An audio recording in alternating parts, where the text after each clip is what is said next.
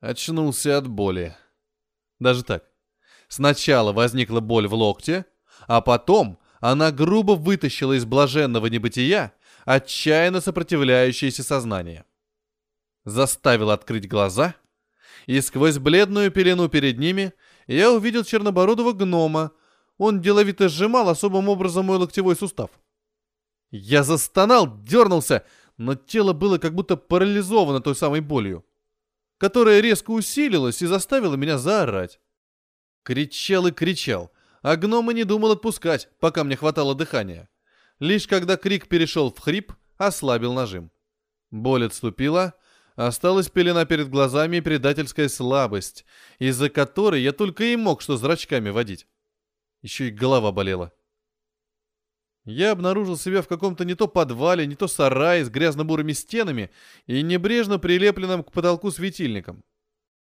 Лежал на холодном твердом столе, чем-то надежно спеленутый.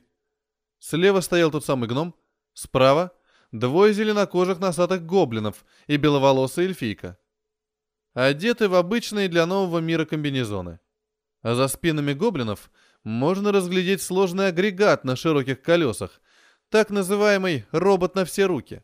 Машина, способная изготовить что угодно из чего угодно, причем быстро. Кое-как уняв муть в голове, я выдавил. «Что проис... Кто вы? Помогите!» Гоблины откровенно заржали. Гном зло усмехнулся. Эльфийка даже брови не повела. Она мне особенно не понравилась.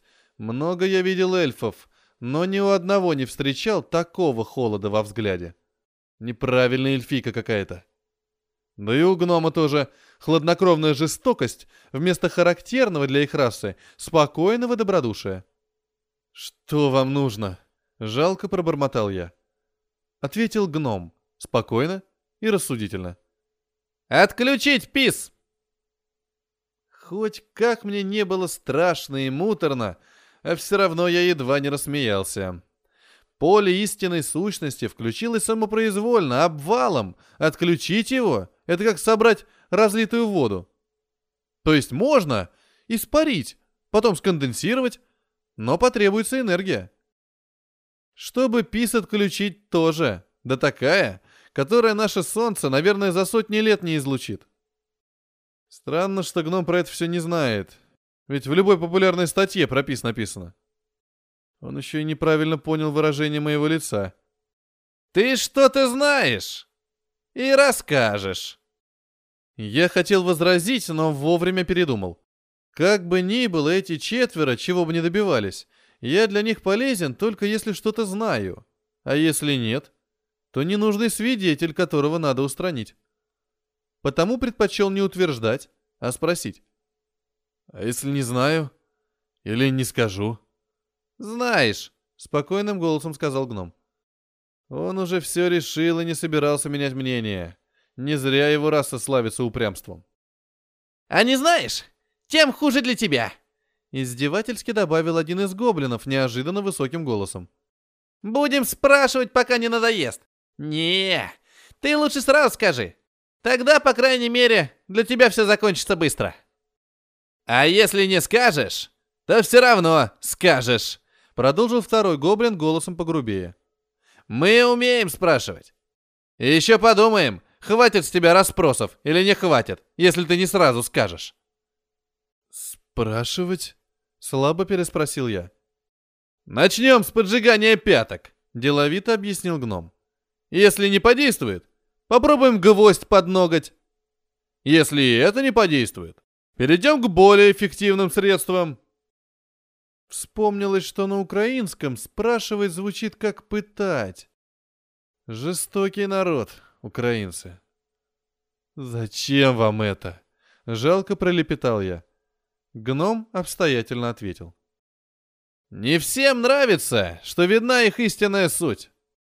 Некоторым гораздо комфортнее было бы выглядеть просто человеком, от которого никто не ждет трудолюбия и страсти к порядку.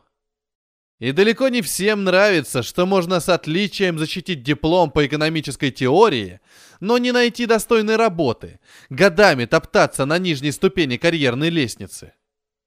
Потому что экономисту для успеха нужны не знания, а совсем другое. Нужно быть человеком, эльфом или пиявкой. И особенно не нравится, что естественные для людей или эльфов желания и стремления считаются глупыми для гномов. Речь была явно заготовлена, пожалуй, даже отрепетирована с чисто гномьей обстоятельностью. С ее автором все ясно. Вбил себе в голову, что неудачник и что виновата в этом пис, а пересмотреть убеждения мешает гномье упрямство. С гоблинами тоже все понятно, можно и не уточнять. Очень им соблазнительным покажется выглядеть людьми и спокойно ходить туда, куда гоблинов не пускают. Но что в этой банде делает эльфийка? Конечно, странная она какая-то. И взгляд холодный, и стоит, не шевелясь, в никуда смотрит. Заметив, как внимательно я ее разглядываю, первый гоблин насмешливо сообщил. «Она дроу, дурень!» По голосу чувствовалось, что он эльфийку, э, то есть дроу, уважает. Значит, самая опасная среди моих похитителей именно дама. Не так-то просто внушить уважение гоблину. А я про дроу толком ничего не знал. Даже про выдуманных литературных, а уж насчет реальных, только сейчас выяснил для себя, что они существуют.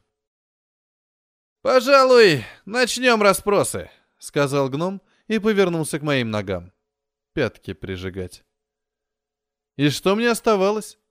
Разве что выкручиваться с помощью языка. «Подождите!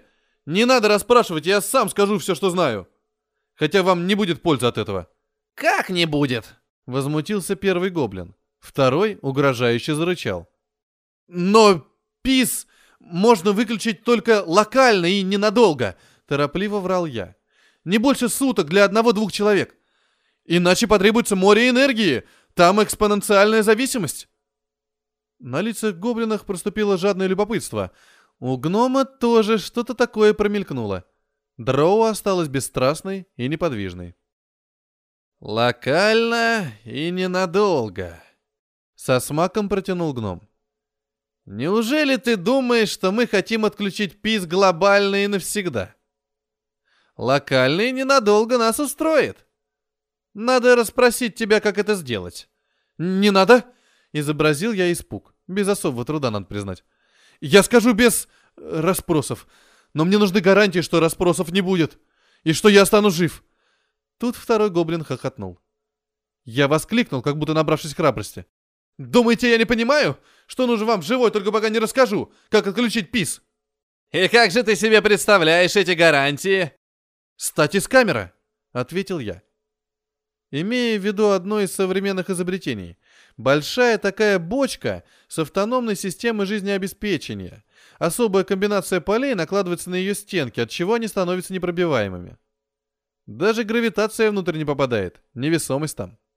Применяются статис-камеры как спасательные средства. Их можно в солнце сбрасывать. Все, что внутри уцелеет, пока система жизнеобеспечения сможет утилизировать тепло. Кроме того, в камерах держат разные опасные штуковины, чтобы раньше времени не вырвались. Относительно недавно изобрели систему, с помощью которой можно связываться из камеры с внешним миром в обход законам физики. Я объяснил похитителям. Статис поля можно настроить так, что оно само собой рассеется через э, определенное время, и при этом его невозможно будет отключить искусственно. Вы сажаете меня в камеру, настраиваете ее, чтобы она открылась, скажем, через день. Этого времени хватит, чтобы я вам все рассказал, вы смогли все проверить и убраться. Вы же понимаете, что меня ищут.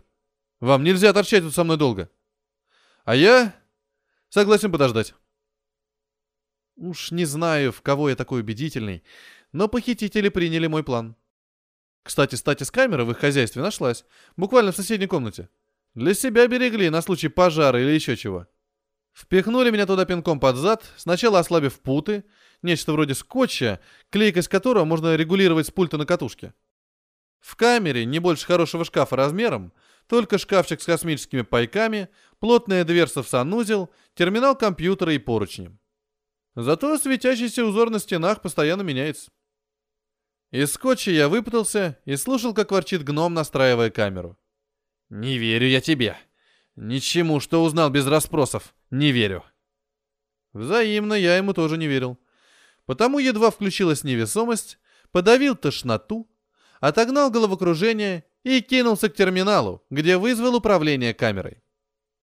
Большинство опций заблокировано, а в остальных я наставил флажков и галочек с таким расчетом, чтобы труднее было к управлению подступиться. Во всяком случае, по моим интуитивным ощущениям, должно быть труднее. Замигал сигнал вызова. Я нажал «Ответить», и на экране возникли все четверо похитителей. Дроу и гном в середине, гоблины по краям. А обзор широкофокусный. Пол комнаты видно, хотя и рыбьим глазом. «Рассказывай», — потребовал гном. «Э, «Понадобится установка, с которой я работал тогда, 50 э, лет назад. Или ее аналог». «Зачем?» — спросил гном. Я, не обратив на него внимания, продолжил. «И железо-палладиевый сплав, э, по свойствам аналогичный сплаву того метеорита». «Думаешь, мы долго будем его искать?» — понимающе усмехнулся гном. «Тянешь время?» «У нас времени полно. Это у тебя его мало». Потом я руководил постройкой установки. Рисовал схемы и эскизы на компьютере. Похитители загоняли их в робота на все руки и почти сразу получали готовые запчасти. А ведь довольно сложные они были. Одни только электронные схемы чего стоят. Или комбинация из точно сориентированных мощных электромагнитов. Гном становился все подозрительнее. Чистил репликами насчет расспросов, шептал что-то в остроконечное ухо дроу, на гоблинов покрикивал. Еще немного, и он бы окончательно понял, что я блефую, и не знаю никакого способа отключить ПИС, даже локально и ненадолго. И я изобразил злость. «Ты мне не нравишься!» Гном спокойно кивнул. «По сравнению с тем, как ты мне не нравишься, я тебе очень и очень нравлюсь». Немного помолчав, я тоже заговорил спокойно. «У меня есть дополнительные условия. В оплату за свою установку я хочу его, и указал на гнома. По частям. Я понимал, что условие вряд ли будет принято, особо и не рассчитывал. Всего лишь наполовину интуитивные соображения. Если дроу, так сказать, анти-эльфы, то должны быть злыми и коварными. Тогда предводительнице похитителей должна показаться привлекательной идея принести в жертву одного из своих подчиненных. И сработало. Гном еще только удивленно открывал рот, когда гоблины по едва заметному кивку дроу схватили его, вывернули руки. Гном пытался легаться и кусаться, ругался нехорошими словами, кричал, что расспрашивать меня будет долго, умолял дроу. «Да я же ради вас! Я же...» Наконец гоблины перевернули его и двинули головой об пол. Потом надежно примотали скотчем к связке кабелей на стене. Дроу впервые заговорила, указав на связанного гнома. «Если ты выполнишь условия, мы отдадим его тебе». Голос у нее был очень нежный, чувственный. «Если не выполнишь, мы отдадим тебя ему». Да, вот такое равновесие получилось. Но с точки зрения моих оппонентов, наверное, вполне справедливое. Мы продолжили строить установку. Я давал схемы и эскизы, робот на все руки детали, гоблины монтировали. Промежуточный контроль функционирования провели, все работало нормально. План у меня был, однако крайне ненадежный. 50 лет назад наша экспериментальная установка генерировала при работе мощнейшие помехи, даже проблемы были у института из-за этого. И я надеялся, что и сейчас помехи заметят, придут проверить, откуда они, хотя бы в течение суток. Кроме того, я кое-какие изменения в схему добавил, чтобы установка передавала в широкой полосе частот сигнал SOS. Вряд ли кто его помнит в новом мире, но вдруг... И гнома вывел из игры, потому что он явно разбирался в технике, мог помешать. Пожалуй, уже догадался о чем-то. Мычал сквозь кляп, гримасы корчил. А то вдруг начал моргать по какой-то гноме азбуке Морзе. К счастью, другие похитители на него не смотрели. Гоблины были слишком заняты монтажом установки, а Дроу снова замерла с отсутствующим видом. Время шло. Гоблины ловко прилаживали к установке очередной блок, Дроу смотрела в никуда, гном избивался. Как вдруг Дроу и гоблины мягко рухнули на пол, гном обвис в путах. И через секунду в комнату ворвались десяток бойцов в полном боевом снаряжении. Как умудрились такой толпой через узкую дверь протиснуться, до сих пор не понимаю. Бойцы наставили жуткого вида оружия на похитителей, двинулись было к ним. Но один поднял левую руку, правый откинул зеркальный щиток шлема, открыв клыкастую физиономию оборотня. Коротко втянул воздух и выкрикнул «Дроу!». Бойцы тут же отскочили к дверям спинами вперед. Я и лицом вперед так быстро не разгонюсь. А Дроу взвилась из невозможного положения, молниеносно метнулась туда-сюда и пропала из поля зрения. Донеслись какие-то хлопки, трески, отчаянный виск. За пару секунд все стихло. Остались только хриплые орочи голоса бойцов. Значит, они победили. А я уже начал опасаться, что Дроу уйдет или даже перебьет всех спасителей. На экране появился орк. Боевой шлем с помятым и растрескавшимся щитком он держал в руке. Командир отряда, как мне потом сказали. «Инициатор!» Узнал он меня на экране. «И что им от тебя было надо?» Спрашивали, как отключить поле истинной сути. Орк, секунду подумав, хмыкнул и пожал плечами. Посмотрел, как другие бойцы уносят бессознательных гоблинов и гнома, подошел к пультику управления стати с камерой. «А она должна быть настроена, чтобы поле погасло через день», — сообщил я. «Да нет, не настроена», — усмехнулся орк. «Но все равно что-то не работает».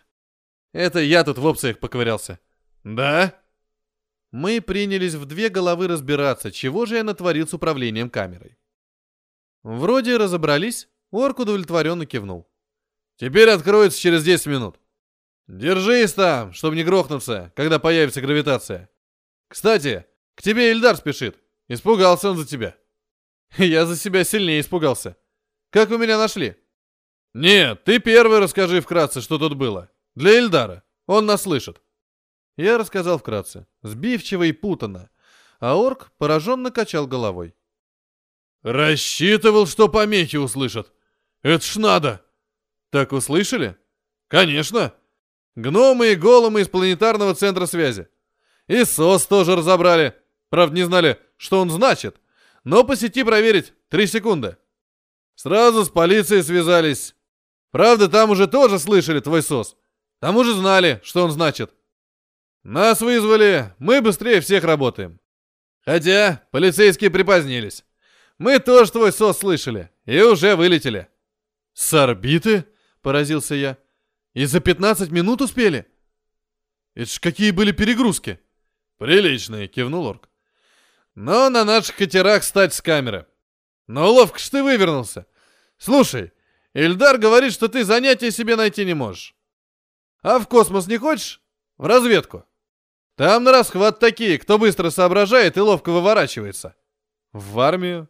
Не, для служб ты староват. Но в космосе и гражданских хватает, особенно в разведке. Образование? Я же отстал на 50 лет. Догонишь. В космосе опыт и смекалка в сто раз важнее, чем знания. Не зря для иных должностей нужен месяц учебы и три года стажировки. Подумай. «Подумаю», — твердо пообещал я, стараясь не выдавать своей радости. Это был рассказ «Поле истинной сути» от авторов Казиник Сергей, Дуров Алексей, Юрецкий Серж. Читал Петроник.